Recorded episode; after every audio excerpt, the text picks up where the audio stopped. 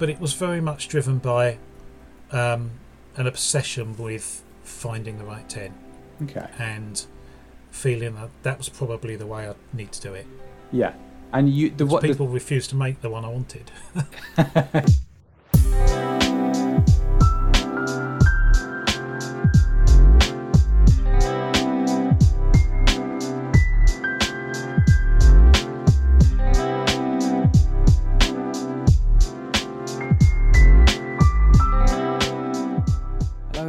welcome to episode 22 of the Distance Hiker podcast with me, your host, Matthew.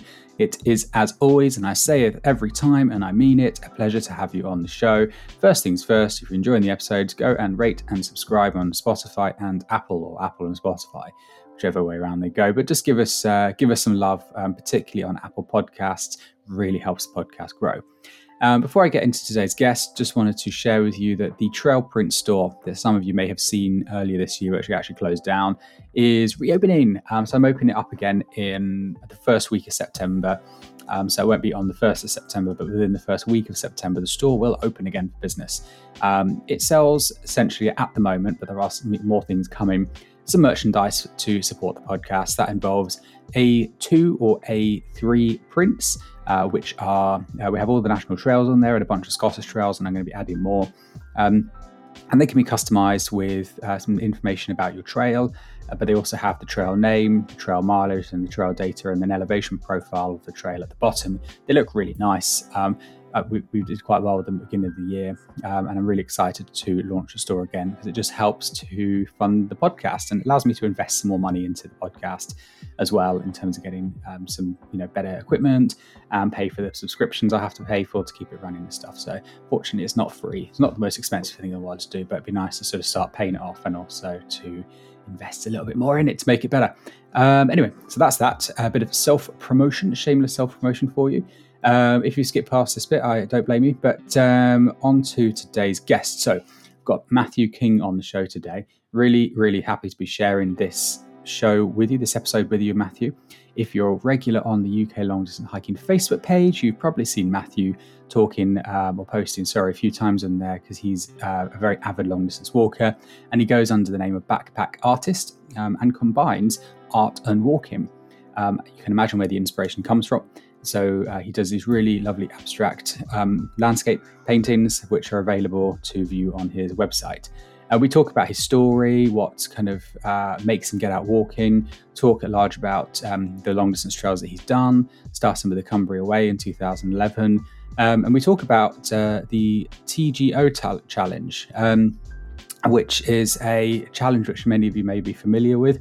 I wasn't aware of it really too much until we spoke about it on the show. I've heard of it before, but didn't really understand what it was, which sounded really fascinating. So that's a really good listen. Um, and we talk a bit about his homemade tent as well um, and how he went about making that. And of course, we go and finish up with talking about the art and how that uh, really intersects with his experience of walking. So it's a good show, really interesting. Matthew's super lovely and humble. Um, I love humble people, so it's really, really nice chat with him. Um, he wasn't here to promote anything or to talk about anything, you know, in particular. He just was happy to have a really nice chat about himself and long distance walking. So great episode. Really, really hope you enjoy it. Let me know what you think at the end. And I present to you Matthew King, backpack artist. Enjoy the show. I'm gonna jump into the uh, the good stuff, the, the, the actual questions for you. Um, so, bit of context. You've been quite active on the group. Generally, that's where I get the majority of my guests from. So, thank you for mm. your kind of involvement because. Uh, active members uh, make, kind of really make the group, and you're you're definitely one of those.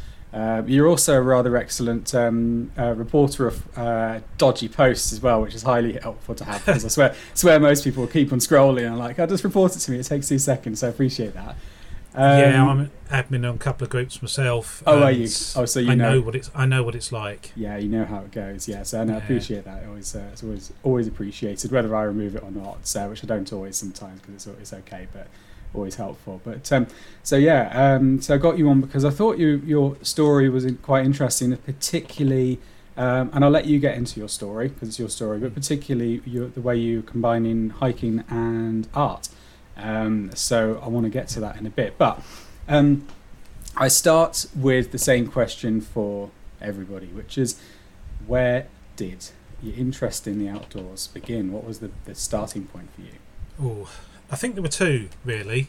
Um, so originally, um, it was the Scouts when I was a kid. So in the eighties, um, and I think for me it was it was a bit of a weird one because I did cubs and then I went up. I hated it, and then I, I left. So I didn't like fully sign on to Scouts. And then I don't know what it was. There was there was just an event coming up. Um, my dad suggested that I go along to it with the local scout scout group. This is like when I was sort of like I don't know 14, 15. Hmm. Um, so well past the age when you would normally go up to scouts, and it was a, an overnight hike on the North Downs. And I went to it, and I absolutely loved it. Um, it was, I don't know, it was just something had been missing, and I, I think also because I was one of the bigger lads at that point, rather than one of the little one of the little lads, um, I didn't feel quite so overwhelmed or threatened by the bigger lads. Yeah. Um, so that that definitely kicked something off. Um, the problem was I was only in the Scouts for a year, eighteen months before I had to leave due Okay. to my age. Yeah. So I never really got off the ground, but I, I gave it a good go. Did lots of camping. Um, did the district hike, which was a, a fifty mile two day thing, which was way too much for what I was capable of. Yeah. I mean, I wouldn't even choose to do that now, to be Yeah, honest. it's a good, it's a good, it's a good bit of hiking, that isn't it? For two days, Yeah, 50 miles. Yeah, And it was hot. It was yeah. hot. Um, and then everything went went quiet really for ooh, some years. Hmm. Um, uh, and it was only really in 2005 when um, this email went round at work, Hmm. and they were looking for people to do the Three Peaks. Okay. And um, something something stirred in me then. I don't know what it was, but um, I signed up for it and um, ended up leading the team. Right. and um, largely because I was actually the manager of quite a few other people doing it, yeah. and so it just sort of naturally fell to me to run things. So Yeah. it was my organisational rather than my outdoor prowess, I would Hmm. like to say, um, and that was a really, I mean, that was a very defining experience for me um, because I absolutely hated it, but at the same time, I knew I had to do Hmm. it, do Yeah. more out there. Um, and I think the, the key moment came when we were coming down from Scafell Pike. Yeah. Um, one of our one of our team had, had like done his knee, and um, he'd sort of sat it out at Esk Hause um, while everyone else summited and came back and got him. Yeah. And I stayed with him on the way down to uh, Seathwaite, and everyone else head off ahead. Um, was really quite annoyed with them. Was thinking about how to affect, how to reflect it in their appraisals, that sort of thing. Oh, that annoys. Yeah. I had Yeah. the thought. I had yeah, the thought. yeah. I didn't. How do to bring us course, back to work. but, but. I was so annoyed. I had the thought, Mm. um, and it was a slow, painful descent. Mm. Um, and I mean, it did my it did my legs in, just lurching down step by step by step, as such that I I pulled out of doing Snowdon afterwards. Mm. Um, but it was such a slow way down that I got a, I got a good chance just to look around me Mm. and just enjoy it and the um, you know the feelings you get from looking at inspiring scenery basically Of course, yeah. and I knew I had to come back and um, I did that in so that would the Three Peaks was in July 20, 2005 and I went back in about uh, I think it was October November Mm. half term week Yep. um, that same year with my brother to to just do some walking and we did Helvellyn um, we did Skiddaw and you know there's, Yeah. we were going to do Scafell Pike Mm. as well but the weather was awful so we didn't um, and I'd had quite a str- quite a stressful day leading up to when we when we travelled up and I just remember this feeling of relief Mm. when I stepped onto the platform at Penrith after getting off the train, and it was just calm and was lovely. So I very rapidly started to associate being in the outdoors with escape from work and stress and, and things like that. And that's really where it all came from. Okay, that's there's quite a excuse me, there's quite a, a common story. I think that kind of Mm. reverbs and so a lot of people associate with that kind of story, and it's one I hear quite often.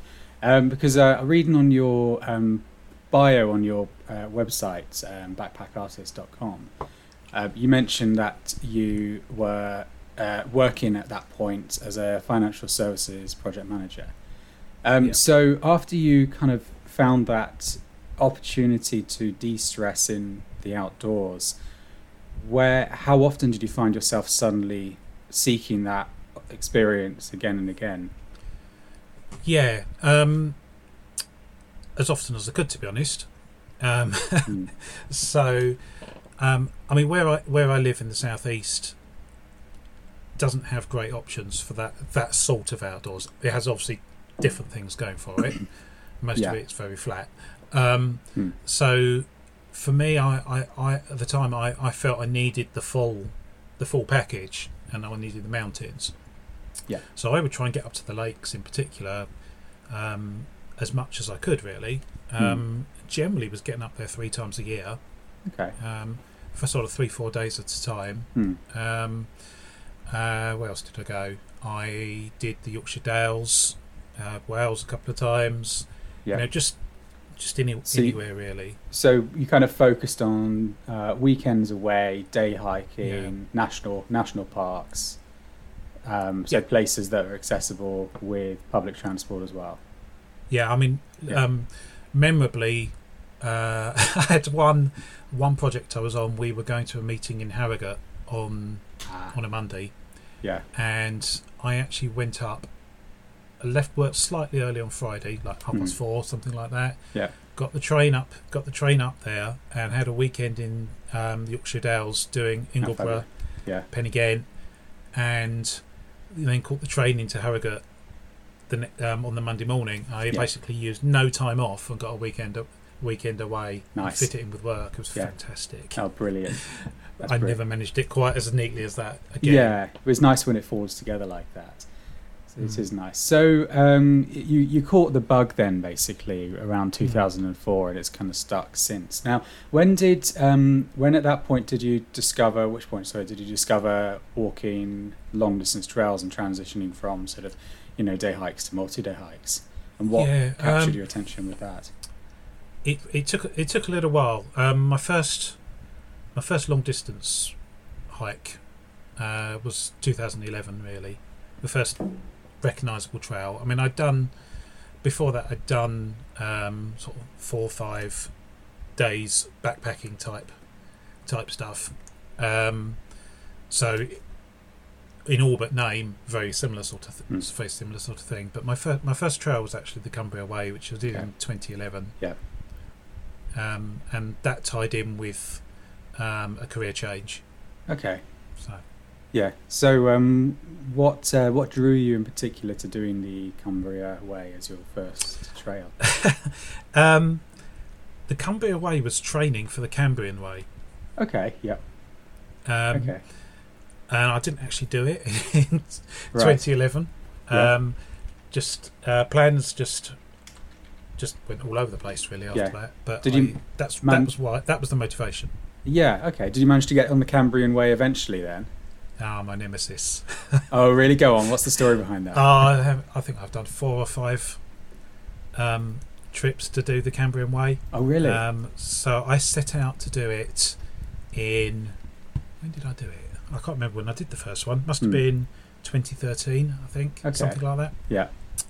So I, I went down to went down to Cardiff, Hmm. um, and you know up through um, up through the valleys, up to Ab- Abergavenny. Yeah. I had to have a rest day, and then I sort of worked my way through the through um, through the beacons, you know, Pen y Fan and that Mhm. sort of thing. And I just I'd had enough by the time I got to Storey Arms. Okay. Um, so I was about ten days in at that point, so Yeah. a little bit little bit behind where you would normally be, Hmm. and I just couldn't hack it. I just I just had What was it enough of my own about? company. Oh, okay. So it was like it was more about spending that amount of time with yourself that you'd had enough with. Yeah, yeah. Yeah. I mean, if you spent enough time with me, you'd come to the same conclusion. no, I'm curious about that because actually, most like it's it's that's not something I've heard before as uh, as one of the reasons why people do drop out of trails. Usually, it's sort of logistical or family emergency or you know feet hurt too much and you just don't fancy going on or the weather or something. What was it? What was it in particular um, about that kind of you got Well- almost weren't enjoying the solitude? Or, Um, and I think it's probably worth saying that there was quite a lot of solitude on that on that walk. Yeah. And yeah, it is I remote. was- it is remote. Even the southern Mm. bit near um, near Cardiff. You know, once you're out Yes. of out of Cardiff itself, you don't really Mm. you you'll see a dog walker or two, Hmm, but most of the time you'll see um, you'll see no one, hmm. and you certainly won't see any other anyone else doing the Cambrian Way. You know, unless you're really really lucky. yeah. And I think I, it was just too much. I think I was Okay. I I think I, I bit off more than I could chew in terms of headspace Yeah. um, for a walk like that. And it's something I struggle with today Okay.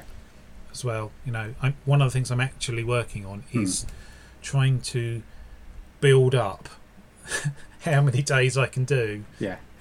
um, by myself Hmm. without going mad. Okay, that's interesting. That's that's a really uh, um, interesting problem to have on a trail. It's quite the opposite to the experience I hear. Well, So, do you find? it's funny you should say that though, Yeah. because you know um, it, it's quite well known that one of Hmm. the one of the biggest challenges on a long distance walk Hmm. is mental. Yes, it It's- is. Yeah, It is, and really, it's just I just see it as an aspect of that. It's, it's just you know how how up for it Mm. you are. you know, it's not it's not just about I got bored in my company. You know, yeah, it's it's the motivation yes, yeah, as well. yeah. Yeah. Okay, fair. I understand that. Yeah, I mean, do you then find yourself enjoying doing long distance walks um, and being out in nature with other people more than you enjoy doing solo things? Then, Well- or are you quite happy for sort of a shorter period of time on your own? What's what's like your Yeah. optimal experience? Well, I, I'm quite antisocial, so um, I don't like Yeah, big join the crowds. Or yeah, Yeah, hence This why works for me. evening we're talking to each Yeah. other. Yeah, one No, one to one uh, works for me great, but um, I, I am pretty uh, yeah, I associate with that. yeah, um, I'm a quiet pint sort of guy rather than a big party Yeah, sort same. of sort of guy. So, Yeah. um, but what I do find is it's just nice having someone to talk to. Mm. and um, and so whenever I've been on a trail and I you've bumped into pe- other people out walking, Yeah. um, I'm always I'm always the person that, that won't let them go. And yes. we'll, we'll keep talking. I, okay. we it's um, yeah, and it's it's interesting because and we're obviously going to come talking about the TGO challenge, but Yes. um, that is one of the things Hmm. that has got me back in the game in terms of um, long distance walking and Hmm. my ability to tolerate it for Yeah. extended length of time. Yeah. Was there? You say back in the game. Was there then a period after starting long distance walking then that you lost an interest in it for a bit, or have you always continued yeah, to? yeah. I mean, I've I think from from early on, I was I could never quite decide if I was a long distance walker or Hmm. a hill, or a, like a hill bagger type Yes. Yeah. type walker, and I've had sort of flirtations with both. Mm. Um, and I think in my early years, um, I was working my way through the Wainwrights, so Mm. it was natural to, to feel that I was I was more a sort of a, a bagger Yeah. of hills Yeah. than I was a long distance walker. But Mm. I, I don't know. I I've completely swung the other way now. I Mm. am very much a long distance walker, and um, I don't actually care if I don't go up a hill. Okay. What's um what what is it then about you long distance walking that really captures you? It's it's it's going to sound corny, I suppose, with the, That's all right. about the journey and all that. No, no, no, go I, for it. I like I like I mean and this ties in with the art as well so Yeah. I I like to see the landscape changing Hmm. Nothing is more boring to me than finishing a walk in the place I started Yeah. I um, and just happening to see the same landscape from perhaps a couple of angles Yeah. I like it to change Yeah. and I like I like I like the sense of progress um, and and I think this possibly comes from my sort of professional life as well. You know, Mm. as a project manager, I like to tick off progress, Hmm. and and if you don't, then you worry, and that's where the stress comes from. Yeah. so Yeah. something that actually essentially is it's a project to, to deliver it's it has progress it has a way of measuring Hmm. whether you're on track and things like that so Yeah. you know no matter how much i try to re, try to escape to the outdoors um, to deal with the stresses from work it follows me because it dictates how i like to do the walk as well Hmm. so for me, it's very much about change and progress, um, and aiming for something. Yeah.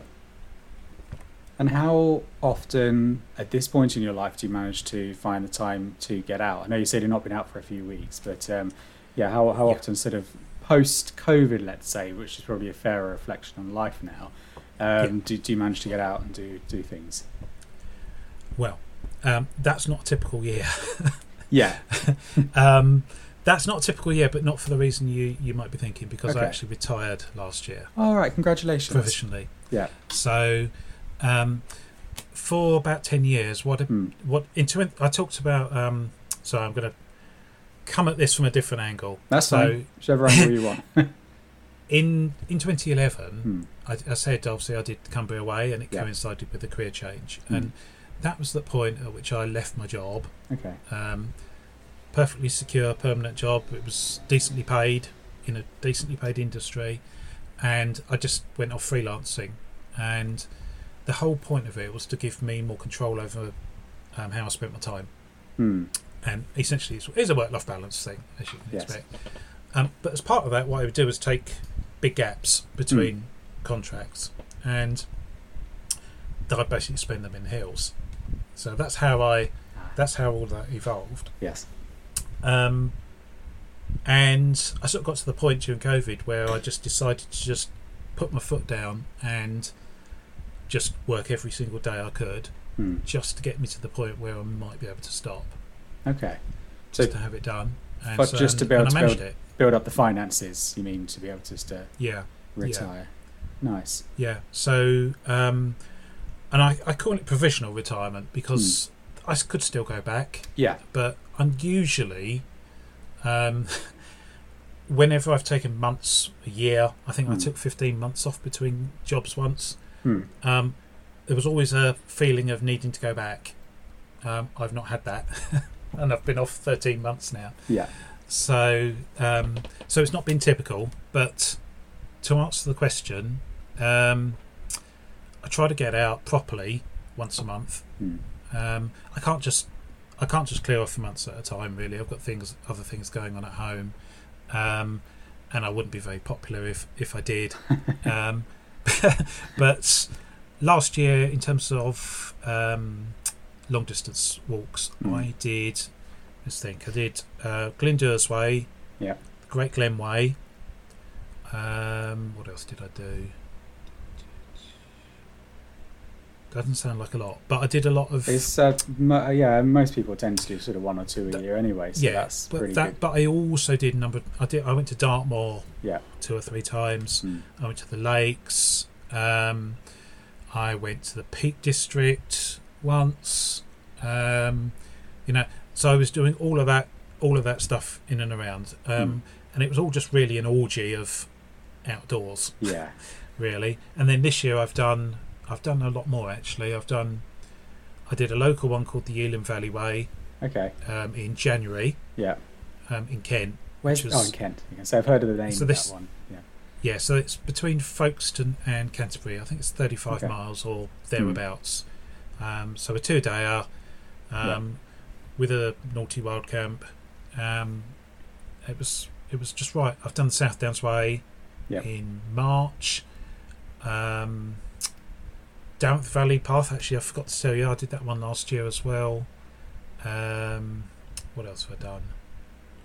I started the Yorkshire Wolds Way Hmm. um, a couple of weeks ago. Okay. Um, and the idea was to do it all in one, but I had to come home for a family matter. Yeah. Um, so I'm going to be heading back out um, in August to do that, and I'll just Brilliant. just redo that whole thing. I think. Yeah. And you So tend to wild camp uh, Yes. yours, don't you? Yeah, yeah. Have you- Yes, have- although, although um, I will say when I did, was did, did South Downs Way in March, I really enjoyed using the campsites. Um, Hmm. They tied in with terrible weather, and and it was nice to just have somewhere secure to stay for the night, Yeah. and um, and I'd managed to fit in sort of rest days as well um, Ah, around the yeah. weather because it was too horrible to walk. So right. um, I really got the benefit of the um, of using the campsites. Um, but yeah, I'm generally generally wild camp. Hmm. Certainly, if I'm anywhere properly outdoorsy. Yeah. Um, the southeast, I don't really count. yeah, yeah, fair enough. Um, so you're going to have. I, I want to get to sort of what's after, what's beyond this point now, but I just want to ask about one of the things which captured my attention because I actually see it come up repeatedly, um, but I don't know what it is. Um, so the TGO or to go T go. How, how would you say? Is there a particular way of saying it, or is it just TGO challenge, the Great Outdoors? TGO Challenge? Challenge. So TGO Yeah. standing for the Great Outdoors, uh, obviously Yeah. the magazine of the same name. Yeah. So what what is it? Because you published quite a bit about it fairly recently as well. Yeah, because um, I've been sucked into it and it's an Okay. addiction now. Go for it. I didn't tell, yeah, explain what it is because I have absolutely no clue. I should know this, but I don't. Yeah, so I, um, so it's an annual it's an annual backpacking challenge. Um, Okay. it used to be it used to be called the Ultimate Challenge when it was uh, first um, set up in 1980. oh, so it's been going a while then. Oh yeah, yeah, Yeah. Yeah. Okay. No excuse Yeah, my so- ignorance then. yeah. So this was the 42nd one this Oh year. wow. I think it's 42nd. Yeah. Hmm. Um, so it's basically th- the idea. I mean, it's it's evolved a bit over the years, but the idea is you have two weeks to get from the west coast of Scotland Hmm. to the east coast. Okay. Um, on the west coast, there's I think 14 places you can start. Hmm. Um, the idea is you sign out, so there's a register of to, just to you know for safety and, Mhm. stuff like that. You sign out, and then you sign out, um, sign back in when you get to Montrose, Okay. um, and uh, you basically create your own route Oh, amazing. across Scotland. So Okay. um, it has a bit of an entry requirement in terms Yep. of uh, experience levels. Yes. Um, I mean, I I went, I applied for it a little bit concerned about whether my experience was was good enough, Hmm. um, and it was it was not a problem at all. Mhm. Um, and I don't really consider myself uh, like an expert Yeah. in hillcraft and, and, all- and all that sort of stuff. Mm. But I think what carried the weight for me was the fact that I'd done a lot of walking on Dartmoor, Hmm. which is You not know- an obvious place. Yeah. Well, But- but it's uh, it is moorland. A lot of it's moorland It's- and hard to navigate. It's it's hard to navigate. Yeah. You could you could get yourself in real trouble on Dartmoor. Hmm. Um, yeah. So Good. and good when my when I had the routes going through bogs, they said you must love Dart, must love bogs. so, So- um, So do they Yeah, so track that's- your route as you go? Then do you have to upload daily to a live tracker, No. or how, how how's the kind of no. So- what's the admin of it? How's the logistics work? Right. So the the, ad, the admin is you have to submit a route card.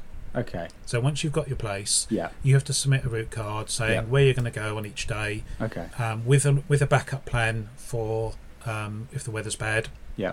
or if you just don't fancy doing your more intrepid route for that day, yeah, um, and then that gets vetted by um, someone that's familiar with the area, okay, as it were. Yeah. Um, and that you may have to correct, um, not so much correct, but you may have to alter your route, Yeah. or um, or you get advice which you then can choose to take on board or not, um, and then you get up to a point where they get signed off, and that's your route. Hmm. Um, and then you, what you then have is a number, series of calling points. Yep. So you've got to have at least four, I think it is, and there's to be no more than sort of three to four days apart. okay. So you actually call into a control room I see. just just to say how you're going. Yeah. Um, now, quite a lot of people also use things like these satellite trackers, uh, like um, an InReach. oh yeah, Um, Yeah. So my map is always published um, out there for any for the people at home to, to Mm. track me and um, and I give the details to the people at control. So you know if you are a bit late um, calling in, they Yeah. can look and see if you're in trouble. Um, so yeah, Ah, wow.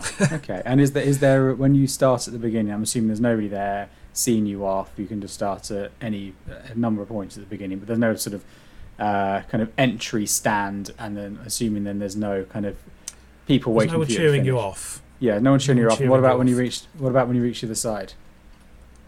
Just No, same, no, no one- because you don't you don't necessarily you don't finish it. you you don't finish at well, you different times. Yeah. um, you can basically finish anywhere between I think it's Arbroath Yeah. in the south Okay. and I think Fraserburgh Okay. on so it's sort of the really self, it's really self-directed. Um, Yeah. For for them, they're just offering that sort of uh, check-in. We'll keep an eye on you, kind of thing. And it's so. ho- And how many people tend to do it a year? So how many other people might might, might be kind of doing the challenge at the same time? And um, so it's, and, yeah, sorry, and do you even see those people as well? Because there's obviously so many routes and Right. variations that could be happening. Yeah. Um, now we get to the problem with this year's challenge. All right. um, so typically it's about 300, maybe Okay. maybe a few more. Um, right. The one I did in 2019 was I think nearly 400 Hmm. um, because it was uh, the 40th Yeah. one, so it was a special special thing.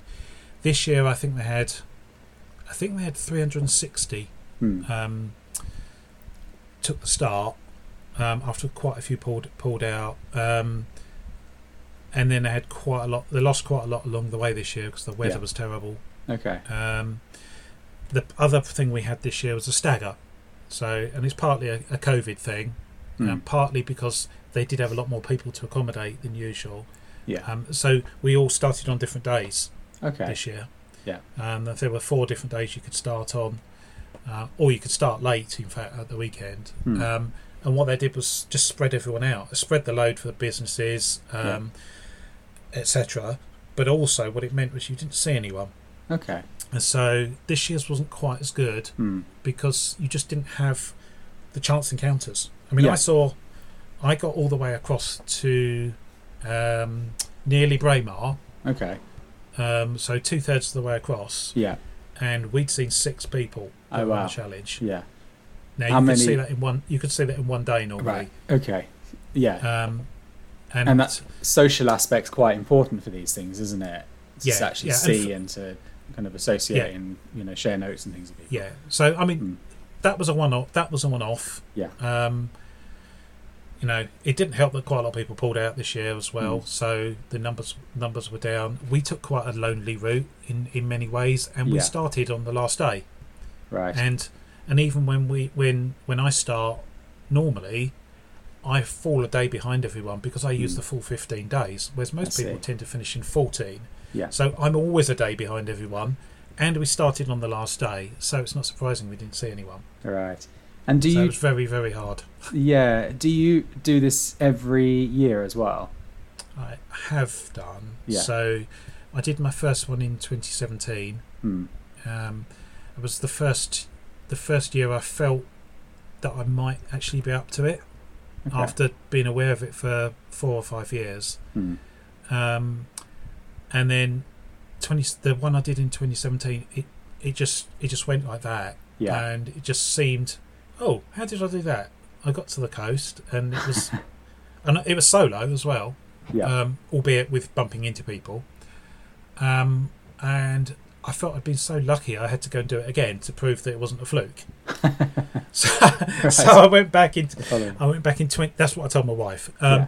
so i went back in 2018 and it was an absolute nightmare Right. um, what was different? it was, it was. I was walking with a friend, or Hmm. was due to walk with a friend, and he pulled out three weeks before, and it was the sort of route that you really wanted some company on. Hmm.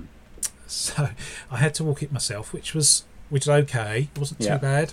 Yeah. Um, but then I just I just became ill Okay. um, on it, and essentially I I, um, I had a massive a- set of asthma attacks, okay. which and I didn't have asthma, as far as I knew. Right. Okay. until then. So oh, wow. that was the point at which that came out, um, Yeah.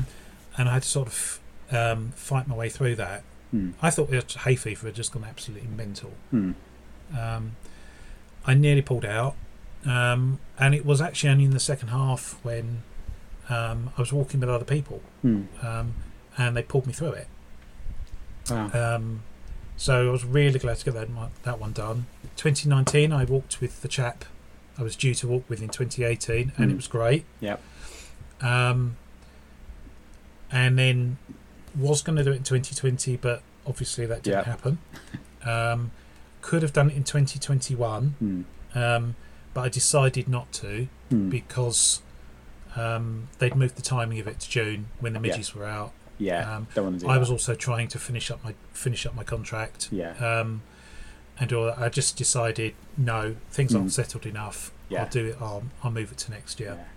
Brilliant. So, but I've done it every other every year, Yeah. Sounds great. How much? every normal year, every normal year. Yeah, every year you could started. reasonably do it. That sounds great.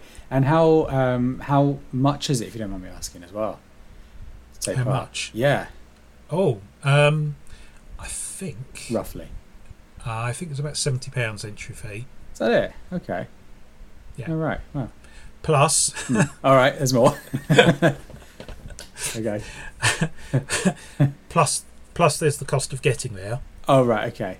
Yeah, I mean obviously there's all the So- there's all the other costs. Yeah. like, So, uh, but they're, getting they're- getting but there, they take accommodation, seventy. food. They, yeah, sure. And they but they take seventy pounds from you. They take seventy pounds. Okay. And for your seventy for your seventy pounds, Yeah.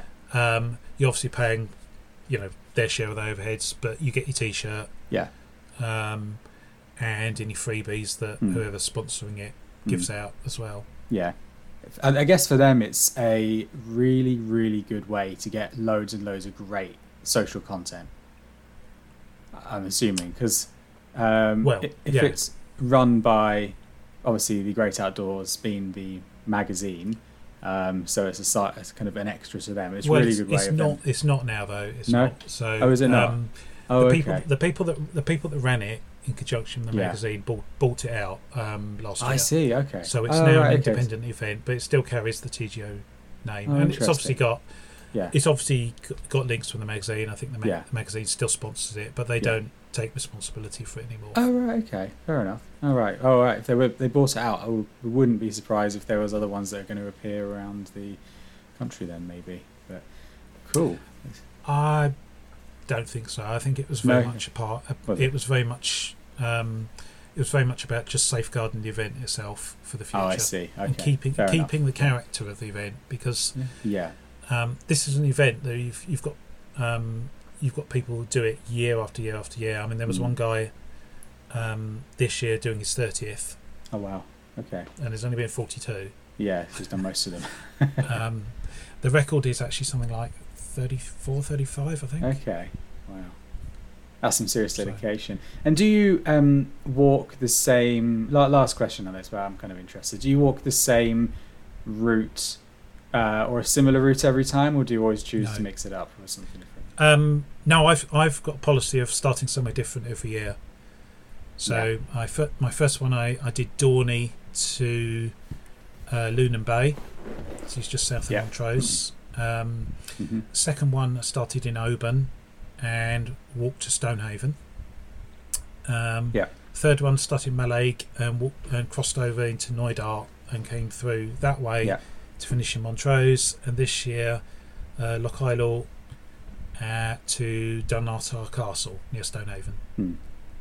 Awesome. Sounds like a And really. I, I try to alternate it north and south a little bit as well. Yeah. Okay. Yeah. From year to year. That sounds really interesting. Um, I would imagine that plenty of people listening to this, like me, they've heard the name, but never really looked into it too much. So that's that's cool. Good. Yeah, Glad, glad and you, you shared that. and it's um, it's it's interesting actually because one of the things they're obviously very keen to attract is new people. Mm. Yeah. Of course. So there's always um, a big focus on the people doing it for the first time. yeah. It's not just the same old faces every year. Yeah. Um, you know, they do like new people to, to come and give it a go, provided Yeah. obviously you've you've got you know you're up to it. You've got You the got some experience. Yeah.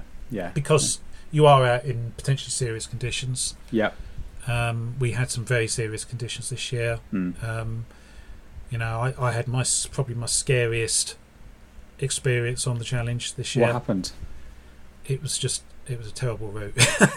okay, go on. What was the what's the uh, specifics? You can't can't move Oh, on from dear. that. well, as I if anyone that's read my blog posts will will know that um, I apologised before lunchtime on the first day to my walking partner for the Hmm. terrible route. Okay. Yeah. No, we started in Lochailort. We we climbed over um, over the ridge that's sort of north of it into um, Loch Beoraid, um, which, unbeknown to me, um, a load of people call the black hole, okay. and it was horrible. Right. And just getting out the other end of it was Hmm. horrendous. The rivers Yeah. were swollen. All it right. was we had to walk along hillsides that were like at a massive Yeah. angle, Ah, studded with trees and rocks and um and you know the, the you know it, I jest about it but you know we we we encountered people going back the other way hmm. um had given up Right. um we uh we talked to another guy a few days later who'd taken the other shore the other side of the lock Hmm. um and had tried to basically take a, do a frontal assault on the next on getting out of the glen Hmm. into the next one. Yep. Um, and had had to call call for rescue. Oh, really? Yeah. Um, so yeah, it's it's not something to be too cavalier about. It's, Yeah. You know, it's um, you can make it. You can obviously make the route really easy. Hmm. Um, or you can make it really. it's- You can you make You it can- what you feel you're capable. of. Yeah, you can choose choose the level of challenge for it. Yeah, and I didn't yeah. quite get it right this year. yeah, yeah. Um, and can you? Uh, I'm assuming you're allowed to wild camp it, or are you supposed to? oh yeah, expected to. Oh, okay, great. So you're not going to. I was wondering whether, in terms of supporting local businesses, they encourage you to stay places, but I guess being Scotland as well, there's no no quibbles about wild camping anyway. So You, you're expected to you're expected to carry. I mean, it's, it's pure backpacking. This is so yeah, sure. you're expected to carry a tent, Hmm. you know, Mm. and to to be Yeah. Camping. But you know, people Yeah. do. Um, you know, almost everyone I think probably breaks Hmm. breaks it up with a, B and B or a hostel or Yeah, a campsite Yeah. or something like that. You know, we, we did sure. it three or four times ourselves. Yeah, You know, yeah. But overwhelmingly, it is a back backpacking event, and that's that's the the, the, the yeah, general and to be fair, um, a lot of the people doing it are people that Mm. just love doing that. So why wouldn't Yeah, they of course, in their yeah. tents? Yeah, for sure, definitely. Yeah. Well, that sounds that sounds great. That sounds great. So uh, it sounds like something you're going to continue to uh, to be doing year on year. Then, Um, I think I'm actually going to take a break next year, but yes, yeah, brilliant. Yeah, I- I'm, I decided- sold. For- I decided on day one I probably wouldn't do it next year. yeah, but um, Yeah. I've been promising my wife um, that we would do a road trip up to Scotland to go see Yeah. the sites. So I think we're going to do that next year. fabulous. So moving on from uh, this challenge and long distance trails, and uh, by the way, thank you because I, I often end up talking to a guest and get towards the end of the podcast, and sometimes think "Oh, I've not spoken about long distance trails more than about five minutes. So uh, we've done plenty of long distance trails related conversation, which is nice. So um, I want to talk quickly about your blogs and YouTube videos. So alongside you doing a lot of walking, um, you create content around that. When did that start, and kind of what made you decide to kind of support your hobby with um, YouTubing? Uh, you know, putting YouTube videos up and writing blogs. Um, so the blogging the blogging started. I suppose it started in earnest in about 2011. Hmm. So tying in with um, tying with me taking a year off and doing a lot of walking and obviously doing the Cumbria Way. So Yeah. That was quite early on in there. I mean, I sort of experimented with it a bit before then, but nothing very satisfactory. Hmm. Um, and for me, it wasn't. I mean, it, it's not very. It's. I mean, I don't like the term content content creating because Hmm. I'm not doing it to create content, and that, that's sort of the motivation for it is simply recording my walks. Okay. But, I do it for me. yeah. Um, I do it for me, but I do obviously do it in a way that's conscious that other people read it Yeah. and look at it, so that that perhaps um, influences the style, the character of of how I how I blog a. Yeah. little bit. But fundamentally, is a record of the walk for me. Yeah. Um, and to be honest, the YouTube videos are as well. Yeah. Um, although I think there's probably a little bit more deliberate attempt to be putting content out there Hmm. Hmm. with that. Um, When did you find that? When did you start doing the YouTube videos? um, oh, I think I did my first ones in about 2008 when Okay. um, Quite a while then. Started been- walking the south southwest Yeah. coast path. Oh, right. but it- okay. It was essentially it's it's a slideshow Yeah. back then with a bit of Mm. music over it. Mm. I suppose I didn't really start um, in earnest Yeah. doing it till I don't know a couple of years ago. Hmm. Hmm. Okay. Yeah. But y- even so, your your your start with all of this was, was you know quite some time ago, really, at the kind of early stages of you know people starting to put walking things out on YouTube. And back in 2008, I swear the majority of walking related videos on YouTube were slideshows anyway, of people's Oh, yeah, photos. one if I remember. Yeah, I, th- I think it I think most as, a I lot sta- were. as I started to do, and for me, it's I did I I didn't really just film just any old walk I did. Um, Hmm. it was things that were complete. So if I was doing a complete Yeah. path, I felt more of an Mm. urge to to document the whole story Yeah, because it sure. was a whole story. A whole story. Yeah. Um, and I think it's as I've started the transition to becoming a long distance trail walker from Yeah. being more just a down the hills sort of walker. I think Yeah. that's it's sort of, the the YouTubing has sort of risen in sort of conjunction with that because Hmm. it's more of a rounded story with a Yeah. start and an end. Ah, that's interesting. And um, one, one of the, the posts, and I, I want to get onto your art in a minute as well, but one of the posts I noticed which captured my attention, and I wanted to ask you about the process for this and kind of wh- why you did it, was you made a tent. Now, Oh yeah, I think, which I thought was awesome. Uh, so I wanted to talk about that. I mean, most um, outdoorsy people who have a creative edge to them, which you very obviously do, at some point think, hmm, I would like to make my own kit um, or modify kit in some way. It's quite a common occurrence. But there's a big difference between sort of modifying a bit of kit uh, to deciding to construct your own tent. Um, Yeah. Where did that idea come from? Was that based on sort of you couldn't find anything on the market you liked, or you just fancied Yeah. giving it a go? um, it's a combination of things all coming Mm. together at the right time. Yeah. Um, so fundamentally, the decision to make my own tent was I can't find what I want. Okay. and I like this and this and this and this from these other tents. Yeah. Um, and so it was a case of well, the only way I'm going to get all of that is to Yeah. do my own, really. Hmm. Um, and I guess it sort of time timing wise, it sort of coincided with I'd been reading up on um, this. I'd seen obviously a lot of view, videos on YouTube of people that had made things, and yeah. I, I'd looked at them and thought, actually, I might be able to do that Hmm.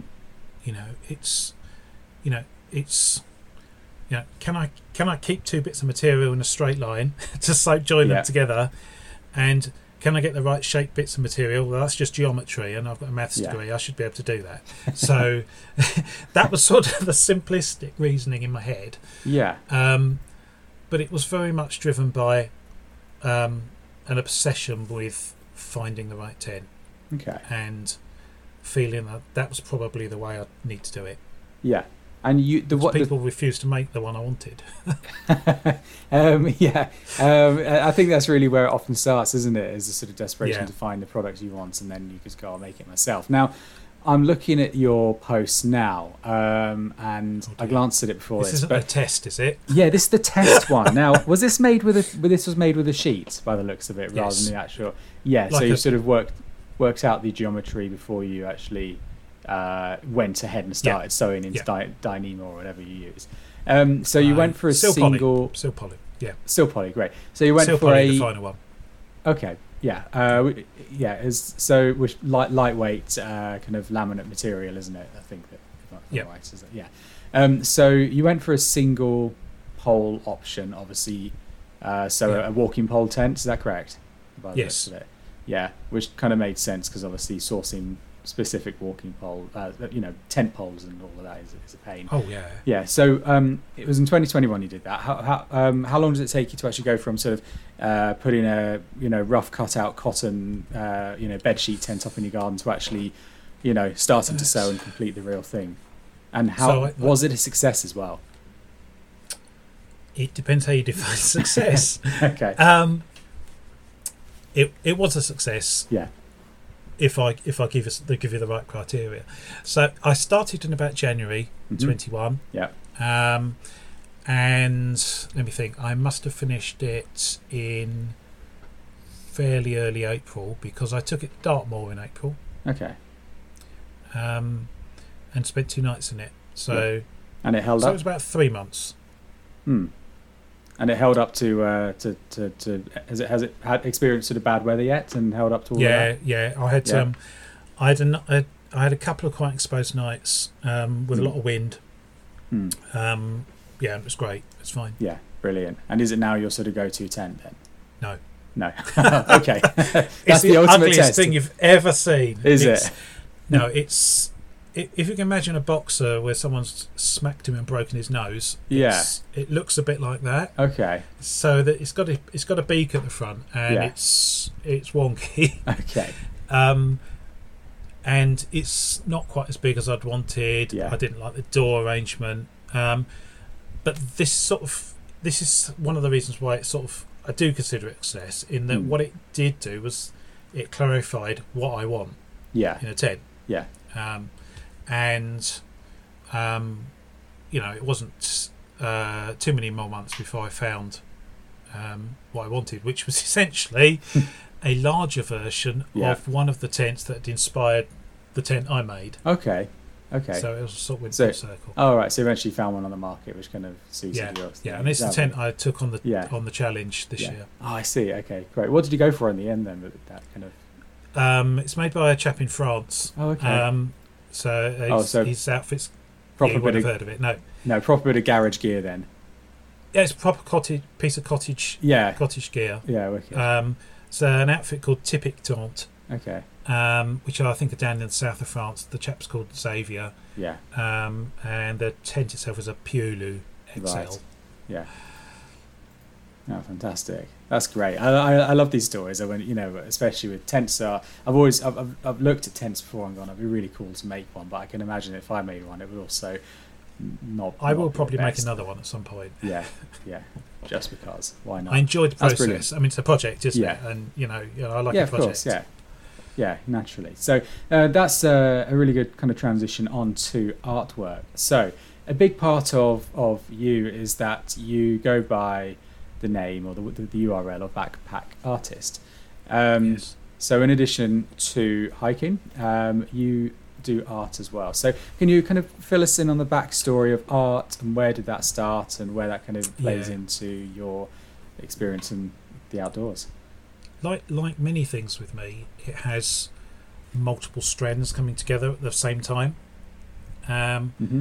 and for me, it was for me there was there were two there were two things. So um, I realised in uh, 2008, 2009 ish, I just I took terrible photos, and the photos I took didn't really capture the day on the hills that I'd experienced. They're just they're just grey and dull and horrible, and I thought about well maybe I should attempt to sketch or paint or, or something like that to to try to capture the day I felt I had um, better than the um, than the camera could or than my photography Hmm. skills could I suppose technically and the reason I thought of that was because my mother paints um, so just she's an amateur she's not a professional artist or anything but um, but she um, she's watercolor, and I thought, well, maybe I'll give that a try. Um, maybe that'll do it, and it did. It worked. It was what I wanted. Hmm. So um, it wasn't a particularly easy thing to get into um, because I wanted tuition, and it was so difficult to find something that was um, that suited me in terms of timing and where Yeah. it was and and the type of tuition I was looking for. So Mm. it took me how long did it take me? It must have taken me three or four years Mm. before I found found the right class. Okay. Um, and and when it did, Mm. it all it all worked. Okay. So you then after you, you found your class and you started painting, um, did you did you start with sort of mixed media or did you do you kind of go straight into using watercolors and oil paints like what you use now? Oh. no, I mean it was, straight to watercolor. Um, Yeah. Okay. Uh, at that, at the, when I started, I because watercolor is easy to understand as a concept. Hmm. It's Yeah. it's a bit of paint and some water. It's it's like Yeah. what you do at school, you know. So yeah, sure. it's it was easy to get my head around it. Um, acrylic, oils, pastels, anything, all of that other stuff, Hmm. um, just sounded too technical to Yeah. learn, Yeah. and I just thought, well, it's it's stopping. It's it's another hurdle to get across Yeah. um, before I can create anything. Hmm. And so I didn't think about those at that point. Um, Hmm. They came later Hmm. Okay. um, uh, when I, I fell in with someone um, who just encouraged me to experiment, Hmm. and she um, she got me trying to use texture, Okay. and um, for, initially with watercolor. Um, and just stuff like tissue paper and, Yeah. and stuff like that, and Yeah. that was that's quite effective. Um, and then um, trying acrylic, and then canvases, Hmm. and she taught me how to make a canvas myself Hmm. rather than just buy them from the shops. Yeah. Um, and and that then just snowballed Hmm. from there. Hmm. And then, you know, I get to the point where I find myself having having my own exhibition in a gallery. Wow. You know, Yeah. and it yeah it yeah And where- in terms of capturing the the essence of the places you, you walk, which I'm assuming from the, the photos on your website is obviously where that inspiration comes from. Um, do do you take a photo and bring it back home and then you know print that or enlarge it on a screen and copy from it, or do you go and sketch something and use that as a sort of concept of what you actually want to paint in uh, a larger format? How, what's your It's a- process? it's a bit of both, but it's Mm. mainly the first because Okay. I I find I find when I'm on a walk, I want to walk. I Hmm. don't want to stop and paint. Yeah. So I might make a few rudimentary marks on a on a Mm. piece of paper Yeah. um, to capture perhaps the shape of something or a bit of text or something. But Hmm.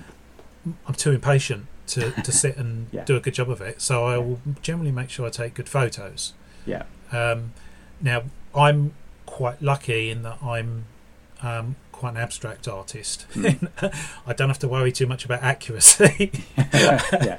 um, because what I'm trying to capture is typically textures, Hmm. shapes, things like that. So I'm not necessarily looking for it to look exactly like a photograph. Yeah.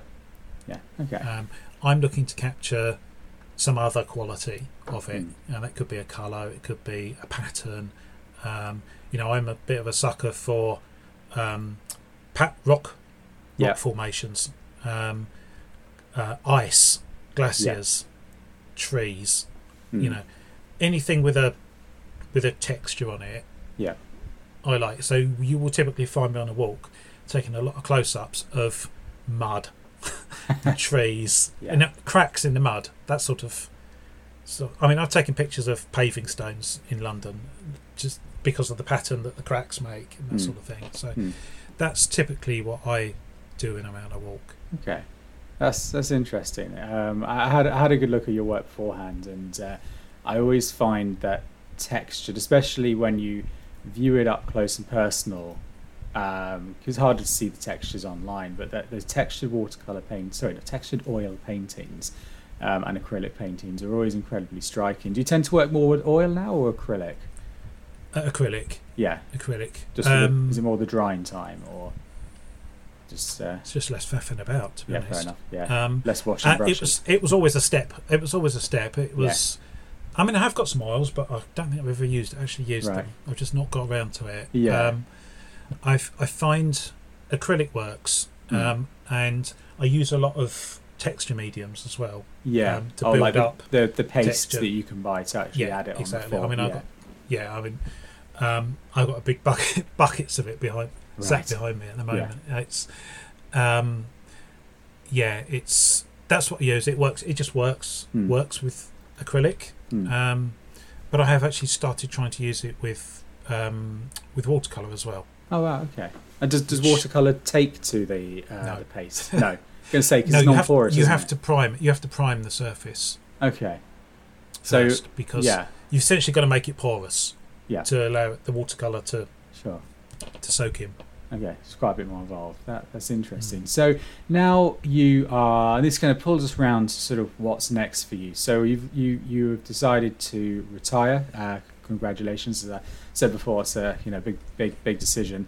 Um, you've got time to, to walk and paint, but um, what what's uh, what's on the cards for you in the future now? Where are you looking at? What are you looking at doing next? What excites Walking, you? walking, walking and painting. Um, I guess I, More I of that. Obviously, the- yeah. funnily enough, yeah. No, the Yeah. I mean the last couple of years of, of they've actually massively disrupted the painting.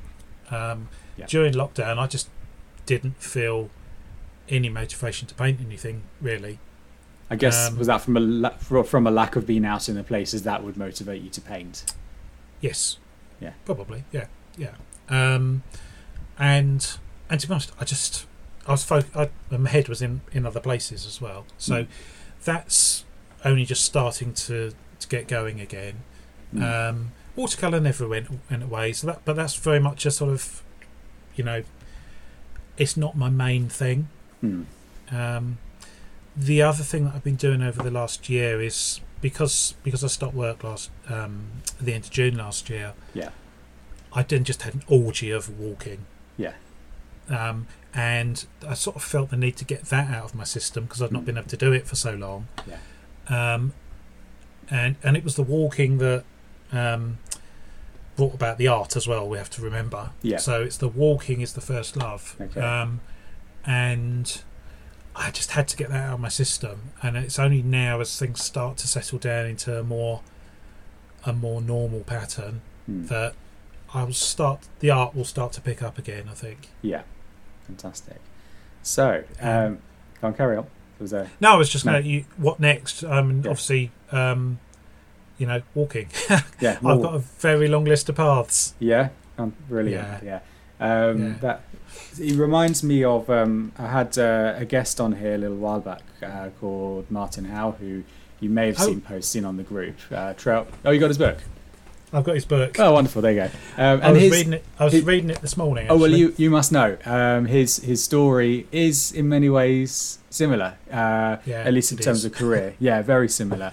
Um, so as you mentioned, you know about freelance work in particular, he followed a similar route, and you know, committed his free time to pursuing his love of walking. And Yeah. I think that is what most of us who do this would like to Yes. do. So, hats off to you for for taking the leap to, to make what do what makes you happy. Yeah, I mean, So- I basically restructured my whole career around it, around walking. Yeah, yeah, and it's that that says how important it is to you and to others who you know choose to do the same thing. Um, I'm sort of Yeah.